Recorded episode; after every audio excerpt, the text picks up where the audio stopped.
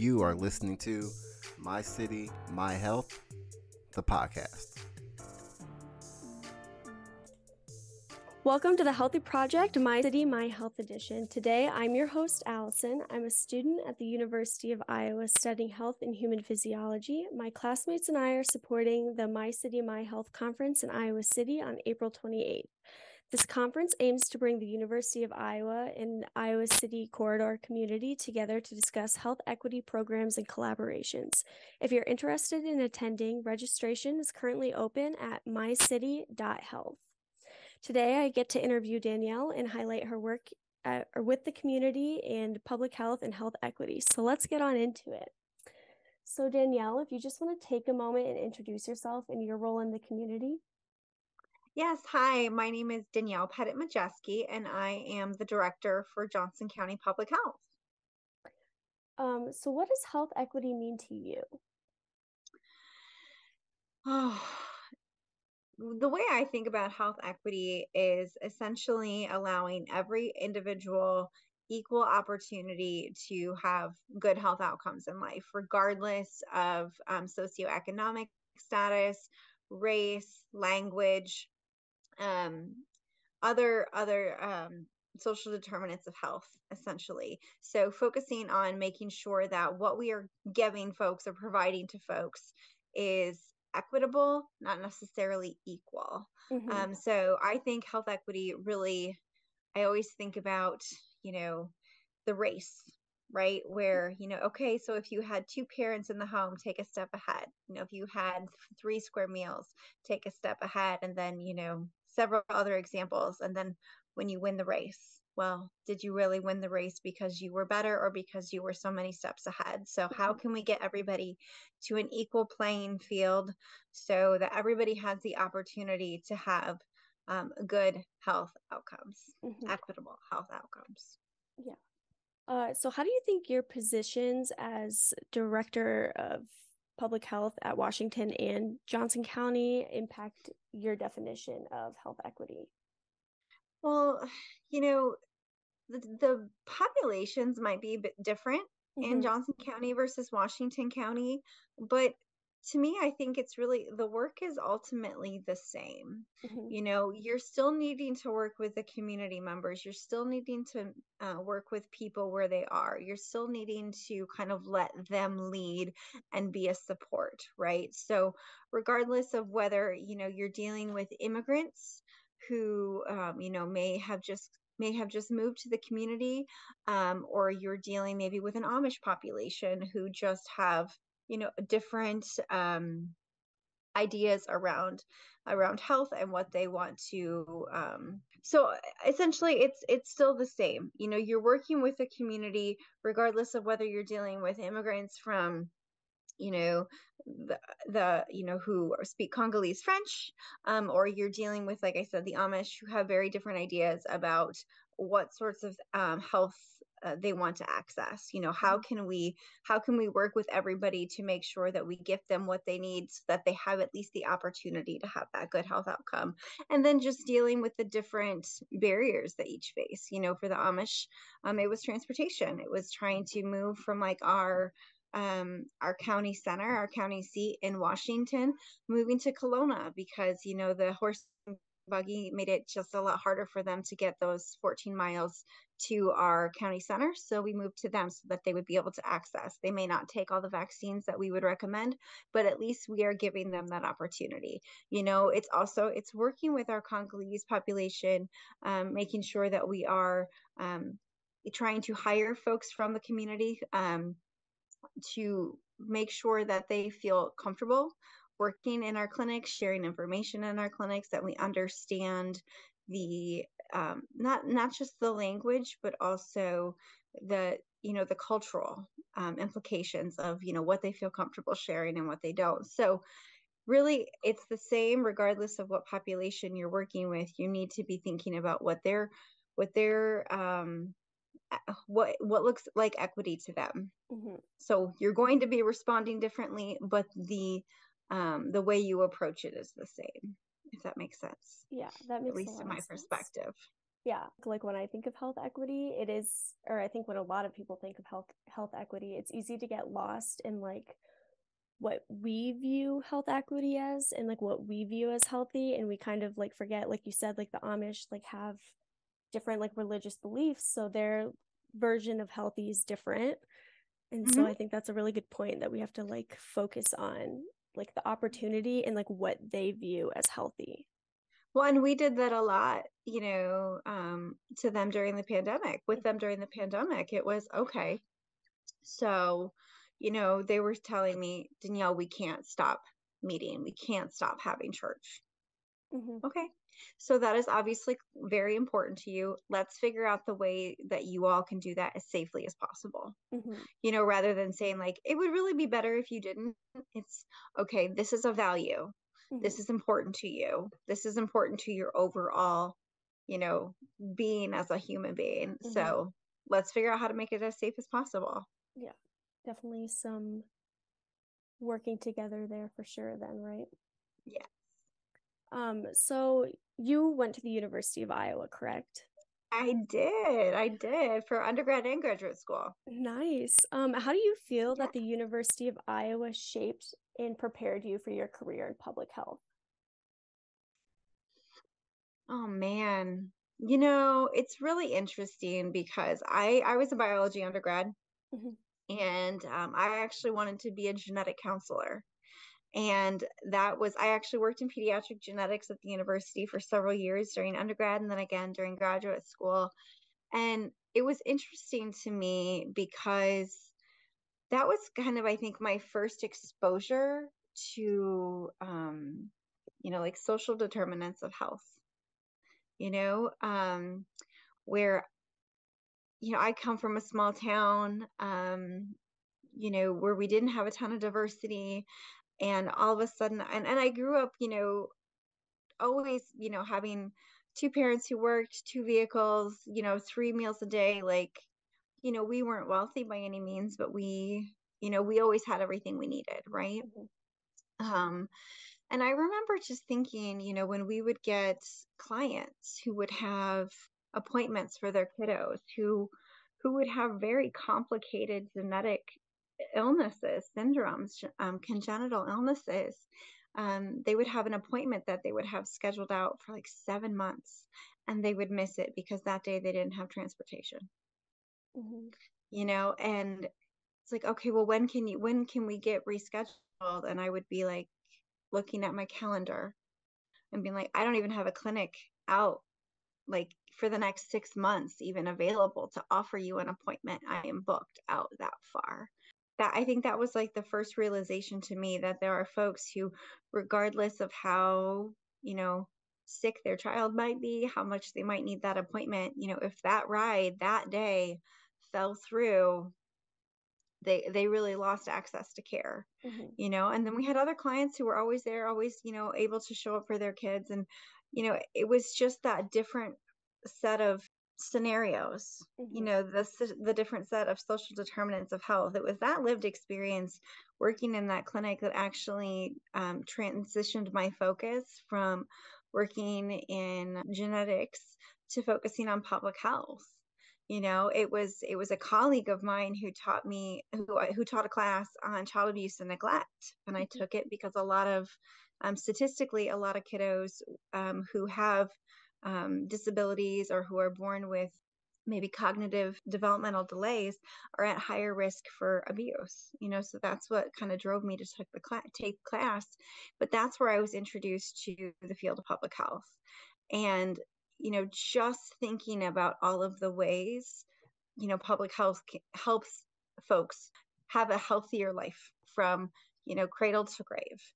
And but there's only so much you can learn in the classroom and i feel like you know the university of iowa really gave me the foundation to take you know that knowledge and then be able to apply it you know because it's then working in the field. And now i'm lucky enough like i still get to work with the college um, on a really regular basis um, through our academic health partnership with the college of public health. So that that learning just continues. Mm-hmm. um, but just being able to take what i've learned apply it into practice and then learn from what I see from our community members. They teach me every day. The people we serve teach me every day of my career. And, you know, and it has to be a constant learning process because we all have biases. You know, we all have internalized biases and it's it takes so much unlearning. Like I grew up in a very white community. I, I feel like it was probably college before I was really exposed to a lot of diversity, you know, and so you do, you have just internalized biases and you can't necessarily control your first thought but you can you can then question and control your second and you know ask people about their experience mm-hmm. and believe them and and then try to put those things into practice to make to make it better for them mm-hmm. yeah you definitely have to be aware of the bias yes you know and I, I think so many of us don't realize that you know where we think racism is you know it's it's a one-to-one thing mm-hmm. it's it's not it's not you know you can you can hold um you know we have we, white supremacy like our our um our culture is built on white supremacy you know you and i both white women we benefit from that whether it we are we're not at fault for that but we benefit from it mm-hmm. you know and so that's not to put guilt on you or to put guilt on me but to acknowledge that. And i think sometimes like you have to acknowledge where those privileges are so that you can kind of work on dismantling that because we can't put that work on folks who have been oppressed mm-hmm. you know because they have enough going on. We can't put all of the work on on um, improving health equity on people who are struggling so, I guess kind of branching off of that, what are some problems in public health that prior to your positions in public health or fresh out of college that you were completely just unaware of? Yeah, you've heard of the placebo effect, right? Yeah. When you're doing like a clinical trial, you can do a b- double blind mm-hmm. clinical trial, right? So you're going to give one person the medicine and you're going to give one person the placebo and you're going to see um, you know, what is the outcome, you know, on blood pressure, right? Mm-hmm. And that placebo is a sugar pill. It's not going to hurt them, you know, but when, and then you can say, okay, blood pressure went up, blood pressure went down. Like, yes, this pill works. Great. You know, we're going to have, we're going to write this prescription. But when it comes to public health, like ethically, you can't be like, mm, I'm going to put lead in your water. Lots of, lots of unethical things happened where we now, we have learned from that. But a public health um, things take time mm-hmm. right and and you and they're hard to measure especially when something doesn't happen you know what would have happened um, if we would have spent let's say two i don't know i'm going to throw out a, i'm going to throw out a random number 2 billion dollars in funds trying to help stop the spread of COVID in Wuhan mm-hmm. province. If we didn't see then that spread happen globally, people may have said, well, we shouldn't have spent that $2 billion. That was a waste of money. But how much did that, would that have saved? Mm-hmm. How many lives would that have saved? Because you can't measure both. Mm-hmm. So that's, it's like, it's like buying insurance. It's a really unfun bill to get because you're like, I'm paying for car insurance and I still haven't crashed my car, knock on wood, you know, but I'm paying for car insurance. Mm-hmm. But public health, A, it takes a lot of time and you can't always see, you can't measure what didn't happen. And unfortunately, it's also incredibly political. Mm-hmm. So when you look at, you know, election cycles, decisions are made in two to four year election cycles because people want to say like i voted for that we funded that we want to see the outcomes yeah. well if not, things don't happen in political cycles things happen in generations mm-hmm. and unfortunately the, there's not a lot of political will to wait that long like i think about so something like gun violence you know, gun violence, they were studying, the CDC was studying gun violence in 1998. They found out that you're actually less safe if you have a gun in your home. What happened? They stopped funding mm-hmm. the CDC to study gun violence because there yeah. were people who had lobbyists who had lots of money to put pressure to say, I don't want that to be funded because then I can't sell guns. Mm-hmm. Okay. So then now you know, it's 2023.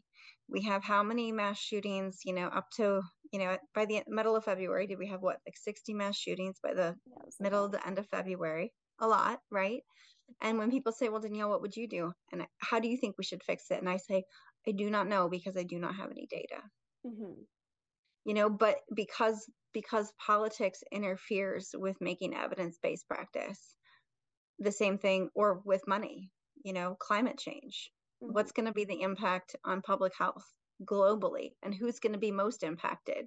People living in poverty mm-hmm. already right? People who already have the fewest resources are going to be impacted the most, but there's a resistance to do what we could do to stop it because there are people who make a lot of money from not mm-hmm. from not putting those things into practice. Yeah.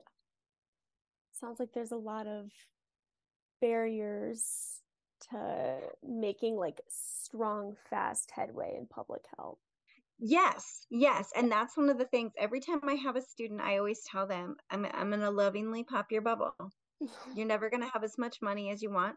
Yeah. You know, you're never going to have as much political will as you need. And it will always take longer than you think it should. Mm-hmm. You know, and, you know, we were at the Capitol on Monday. No, Tuesday of last week. Sorry, Tuesday of last week. And basically, we're like, our session here is not going to do tons of good. We're here for harm reduction you know this is not going to be a session where we're going to be like we got a huge win this is so mm-hmm. exciting it's you know we need to make these bills um, have as little harm to our community as possible and that was our intent going in okay mm-hmm. and then next session we'll go back and we'll keep educating we, we keep trying mm-hmm. I don't think anybody really prepares you for how political it is yeah. I, I certainly wasn't yeah um yeah, I think that's something that a lot of people, like even just the general public, when they think of public health, I think a lot of people just think like they're not doing anything. But like you said, like I think people just don't think about like how long and like how entangled it is with other things that just prevent movement from being made. And what does it look like? You know, what does public health actually look like? Yeah. You know, public health can look like a road diet mm-hmm. you know with with bike lanes on either side public health can look like improving walkability in your mm-hmm. community mm-hmm. it can look like adding a green space to your city plan mm-hmm. you know i mean so i think people also when they say like well what is public health a better question is what isn't yeah yeah so i guess moving on kind of still going into things that impact public health how has the pandemic impacted public health? And is it still being affected even as we enter year three? Yes. How has it impacted public health? Um, well, there was an MMWR um, that the CDC put out in July of 2021, and it it was um, a result of 26,000 and some change public health professionals across the country. I was one of them. I filled it out, and I think it came back with like 58% of public health officials were struggling with depression. Um, I think 34% like PTSD. There was some anxiety, suicidal ideation. It, I, one in eight Americans lost their public health director. Public health officials were threatened. They were um, insulted.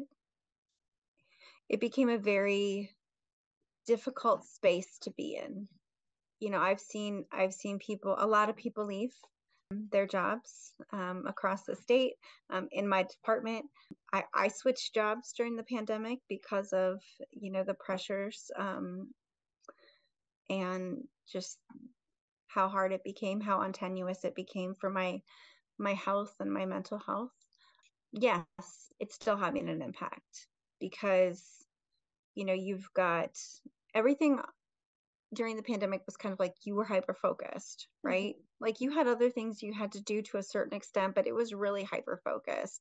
And so you have a whole workforce that's like burnout, exhausted, underpaid. And then basically the governor is like, okay, emergency declaration is over. Mm-hmm. Done, moving on. And it's like everything just speeds into high gear again. And you're just like, uh, what trying to catch what up. just happened Yeah. Yeah, you're trying to catch a break, you're trying to catch your breath. You're like I you know, and and and and there has been a lot of what I call parade candy money. Um, you know, where it's like they throw money at you in response to this one thing and I'm like, I don't want parade candy money. I want three square meals a day money. I want money that is flexible. I want money that helps me build capacity. I want money that helps me actually focus on the um, the square issues that impacted the the poor health outcomes for people who who had you know who were people of color you know who were marginalized who already had underlying health conditions you know so i think that there's just a lot of public health professionals who kind of who are who are they're struggling you know? I just got a study yesterday that i was reading from the beaumont foundation and they're saying i think already we were like across state and territorial tribal um, public health departments state local and tribal health departments were like 80000 people short. And they're saying that like they were looking at the workforce for public health and how many people were planning to leave by 2025 70% of public health workers i think under the age of 30 are planning to leave the field by 2025 70% when I look at, you know, um, you know, the people who I look to as my mentors, people who are getting ready to retire, 40% of our workforce is planning to retire in the next couple of years. And now we're going to lose basically the Gen Z of our workforce, a good chunk of the Gen Z of our workforce. That's concerning. Yeah. You know, the work isn't going to get harder or uh, the work isn't going to get easier. Mm-hmm. The funding is not going to get more secure. It's, you know, so looking at how the pandemic impacted the public health profession and how it continues to and will continue to i don't i don't think we have even begun to see the full extent of how that will impact because now my my concern is what is this going to look like in terms of chronic conditions mm-hmm. what are what are we going to be seeing in chronic conditions because of this mm-hmm. so it's been incredibly hard. I will just be very honest as a public health professional working in a pandemic, um, year three, going into year three. But I think it will continue to just touch everything, um, mm-hmm. um, even if it seems unrelated, that it ripples. Mm-hmm. Yeah, definitely. I am also interested to see, like, you know, 10 years down the road, how this affected not only like public health but just the healthcare field in general? That and to me also education. Yeah. I- would be curious to see the impact that it has on edu- the field of education. Yeah. and also like chronic conditions in kids. Mm-hmm. i'm kind of terrifyingly fascinated to see what happens with that. Mm-hmm. like it seems really scary, but I feel like we're going to be seeing some interesting long term studies on that. So, I guess going off of that, um, how can community members get involved and support you with some of the work you guys are doing? Well, I always think about, you know, our, our community health assessments, um, we have to do every five years, mm-hmm. you know, and I always used to say when I was in Washington County, you know, it was a collaborative effort, you know, um, this is the way that we leverage resources. We don't have the capacity to fix these things. You know, we are conveners as public health professionals. We want to help support and supplant work where we need to you know so folks who are already doing good work we want to partner with folks you know we want to know like what good things are people doing like how can we how can we partner you know are there organizations that we we built a lot of great relationships. I will say this is the silver lining of the pandemic is that we built so many great relationships during the community mm-hmm. that what I want to see now is being able to be like, okay, now that we've built that relationship kind of in the in the space of disaster it's like how can we you know continue that relationship in the space of recovery how can we mm-hmm. build that relationship in the space of you know resilience and like you know working together to to strengthen our to community and to improve our health outcomes for everybody so um i think just kind of a, a willingness to be at the table is mm-hmm. you know really what i think is just most important yeah um so, what do you hope to accomplish within the community and from the My City, My Health conference? you know, I'm just, I was a just really honored to be asked. Like for me, you know, kind of being, I still consider myself new um, in in this role. And so for me it's also like a good way for me to to meet other people in this space who are working on the same things you know to either make connections build connections you know talk about the work that we do especially for people who who may not have a good understanding of what public health is how it impacts the community as a whole. Because you know we used to say when i was in washington county that you know nobody really knew what public health did until they needed us. Mm-hmm. but really everybody needs public health every day. Yeah. They just don't necessarily realize it. Yeah. So I think it's spreading awareness about what public health does, you know, how we how we help the communities and also how we can collaborate and work together for improved health outcomes. All right. Well, I think that's everything, Danielle. Thank you for joining me today. I really enjoyed this conversation with you, and I hope our listeners do too. If you're interested in learning more about the My City, My Health conference or joining in the conversation, visit mycity.health.